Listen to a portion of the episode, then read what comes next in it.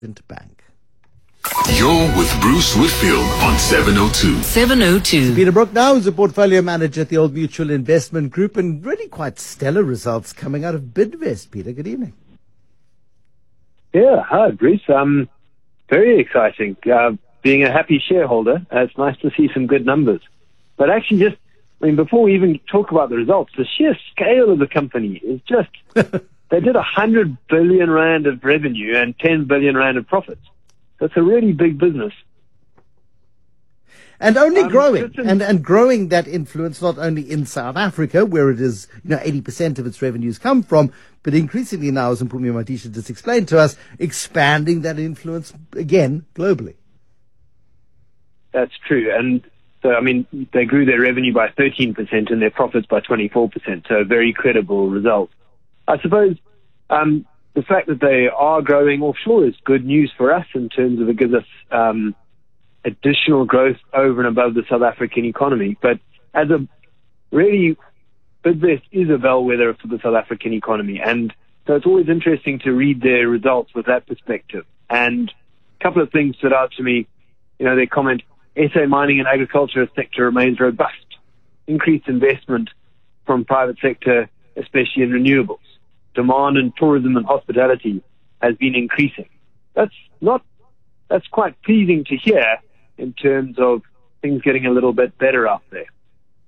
Absolutely. And it's the, that sort of detail that is so important from a getting out of bed in the morning in South Africa perspective.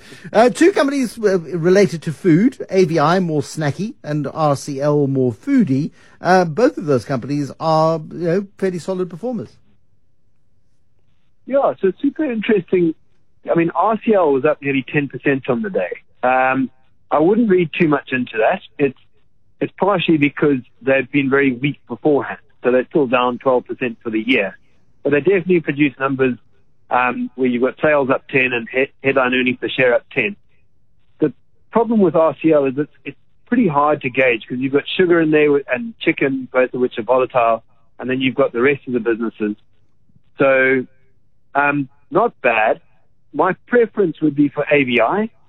Um, they had sales up four and headline earnings up six.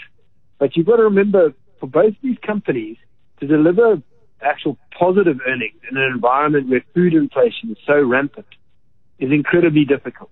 So think of the wheat and maize price feeding into the bakery business for RCL. Think of price of coffee and um, oil and all these sort of costs coming into um, AVI. So both, I think, did well to deliver where they did.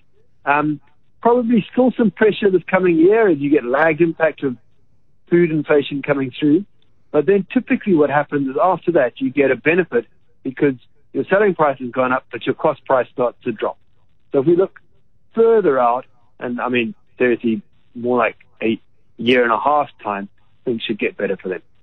Yeah, I mean, just know, generally, our market is feeling a little bit forlorn, a little bit neglected, a little bit unloved. But there's some really solid performers in this market, and uh, again, know, valuations have been attractive for a long time, and they remain attractive in um, you know amongst companies that are really performing better than they have in many years. Yeah, well, if you just think about Bidvest as an example, so if they've done 24% earnings up, but the share price is up 10% over the last year, that means that your price earnings ratio, your valuation, has got a bit cheaper. Um, and so generally we are seeing um, pretty good valuation, and that flows through into better dividend yield. Um, so South African equities definitely look attractive relative to the rest of the world, um, but more especially against America. But we do need growth, Peter. I mean, the, this is the thing. I saw your uh, your economist the other day was saying, yes, South Africa headed for plus two percent growth this year, and that's nice, but still not good enough, not anywhere near to where we need to be. Um, that's true, but don't forget Bidvest delivered 24% earnings growth Yeah. in this economy. So it's actually, you, there is inflation plus your real GDP growth, and there is some activity. It's up to the companies to get out there and make it happen. Absolutely. Peter Brook, thank you very much indeed. Peter Brook, our market commentator this evening. He is with the Old Mutual Investment Group on a day where the JSE added the princely amount of 21 points to end at 67,400. Financials had a pretty good day. Gold shares were positive, uh, and we saw resources shares perform strongly uh, as well for much of the day. Uh, the currency uh, was a little bit better off against the pound, the euro, and the dollar, each one of those economies with their own issues with which to contend, of course. Maki Molapona with the very latest in I.